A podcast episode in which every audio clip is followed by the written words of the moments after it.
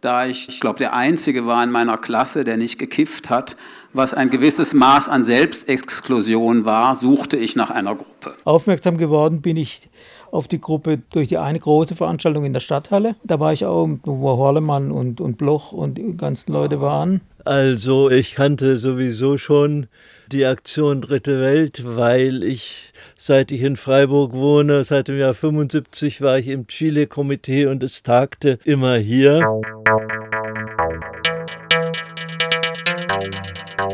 Die IC3W, die gab es natürlich in, im Geografischen Institut.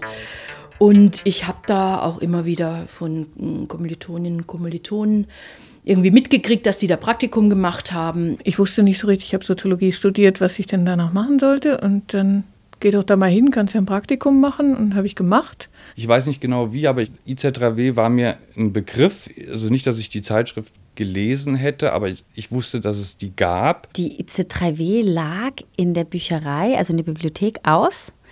Und dann meinte eine Kommilitonin von mir, die auch dann eine Freundin wurde, dass da gerade ihr Mitbewohner Praktikum gemacht hätte. Und das sei ein netter Haufen. Und irgendwie über die ADW kam ich dann eben schon mal als Schüler an das spannendere Studentenleben. Also das war schon mal eine persönliche Motivation. Ja.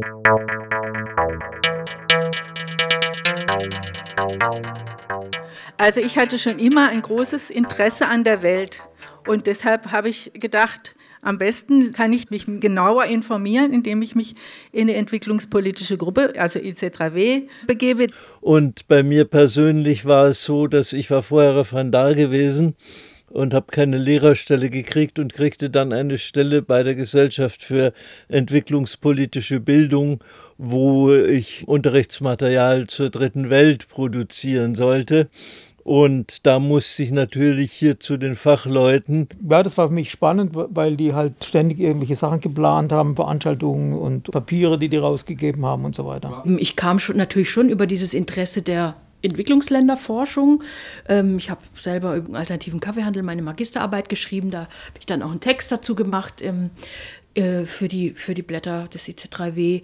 Ähm, aber ich habe natürlich auch dann gemerkt, dass es letztendlich also dass die Themenvielfalt viel größer war, ja, oder viel, viel größer ist als jetzt nur, nur in Anführungszeichen dieses Thema Nord-Süd, ja. Später im Frühjahr bin ich dann nochmal hier hin, weil ich jemanden eben kennengelernt hatte, die hat äh, hier ähm, eine Stelle gehabt, Paragraph 19 Stelle, glaube ich, war das, und ähm, die hat gesagt, die macht eh so eine Führung hier ähm, äh, durchs Haus und da habe ich mich dann angeschlossen und bin dann durch sie und eine Arbeitsgruppe, eine Themenschwerpunktgruppe zum IZ3W oder zur ADW gekommen. Das war eines dieser nicht mehr entwicklungspolitischen Themen. Da ging es um Rassismus.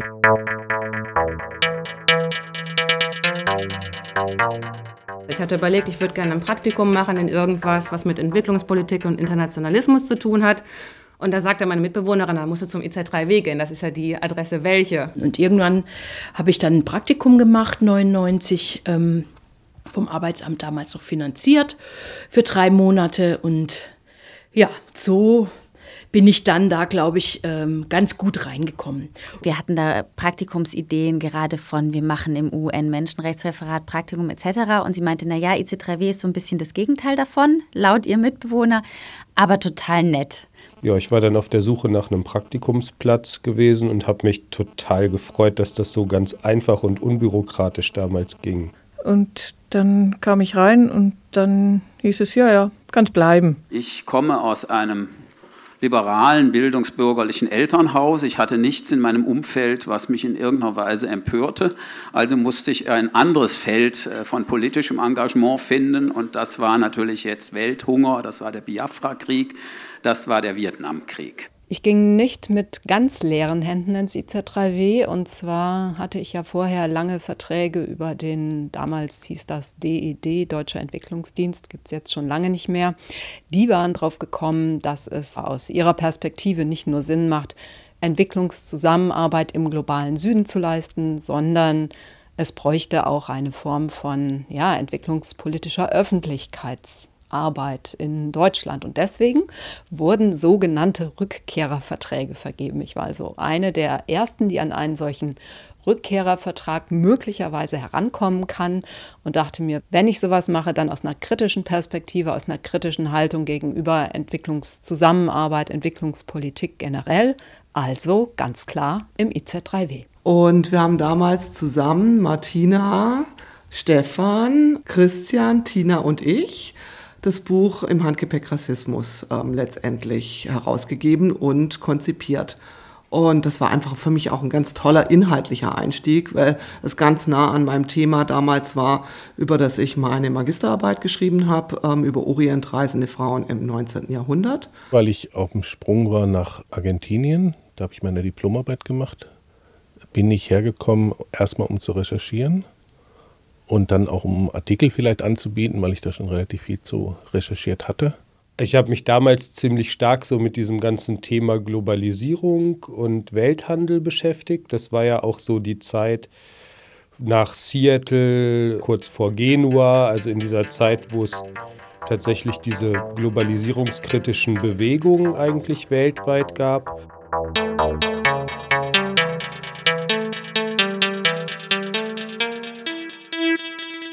Ich bin 91 eingestiegen und aus ganz profanen Gründen, weil ich habe einfach einen Job gebraucht. Ja, habe mich da beworben und habe erstaunlicherweise diesen Job bekommen, weil ich ja nie vorher irgendwas mit Geldfinanzierung zu tun hatte. Weil ja, es wurde damals behauptet, man muss die Grundrechenarten beherrschen und es reicht aus, um diesen Job zu machen, was natürlich eine glatte Lüge war. Ich hatte schon auch privat von einer Person an der Uni davon gehört, dass es dieses Projekt geben würde. Und diese Person sagte dann, ach komm doch einfach mal vorbei. So guckst du mal, ne? könnte doch was sein. Ich hatte gehört, dass das IZ3W jemanden sucht und habe mich daraufhin dort gemeldet. Und dann bin ich da hingegangen, wir haben Kaffee getrunken und weiß ich nicht, halbe Stunde später hatte ich einen Job. Ich kam dann da vorbei, ging oben in diesen sogenannten Kabuff, in diesen Redaktionsraum, wo so diese sogenannten hauptamtlichen Redakteure, Redakteurinnen saßen. Und dann war Schweigen im Wald. Und dann dachte ich, okay, dann sage ich jetzt mal, wer ich bin. Schweigen. Dann dachte ich, dann sage ich jetzt mal, was ich so gemacht habe. Und also in so linken Kreisen ist das ja nicht so üblich, dass man so viel über sich erzählt. Ich kam mir total komisch vor. Schweigen im Walde. Da dachte ich, okay, ich habe jetzt einfach viel zu viel erzählt, jetzt sagst du mal gar nichts mehr. Es waren drei Leute da, dann brüllte eine von den dreien los. Und also das findet sie total daneben und völlig unmöglich. Und ich so, hä, was geht denn hier ab?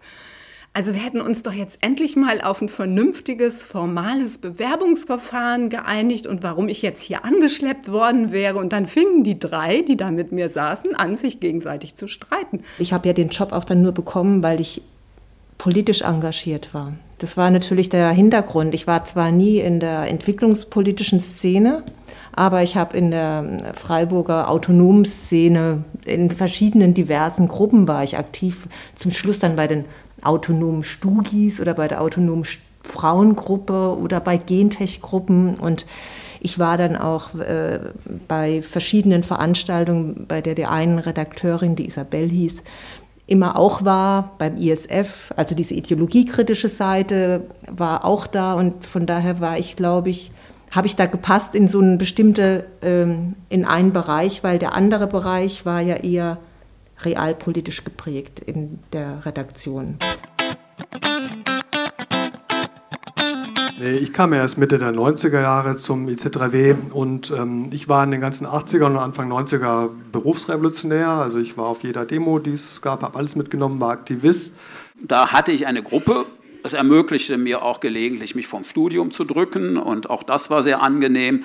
Also insofern gab das auch Stabilität, also wie in einem normalen Ehrenamt. Man sucht Sinn, man sucht Kontakt, man lernt was und so weiter. Und es hatte natürlich auch eine politische Dimension. Und das aber verbinden zu können, also politisches Engagement mit Journalismus und dabei auch noch was zu lernen, das war großartig, dass das in der ADW gelungen ist, mit den Leuten zusammen, die schon ein bisschen länger da waren und die ein bisschen Wissensvorsprung hatten. Ich habe in der ADW mehr gelernt als je an der Uni.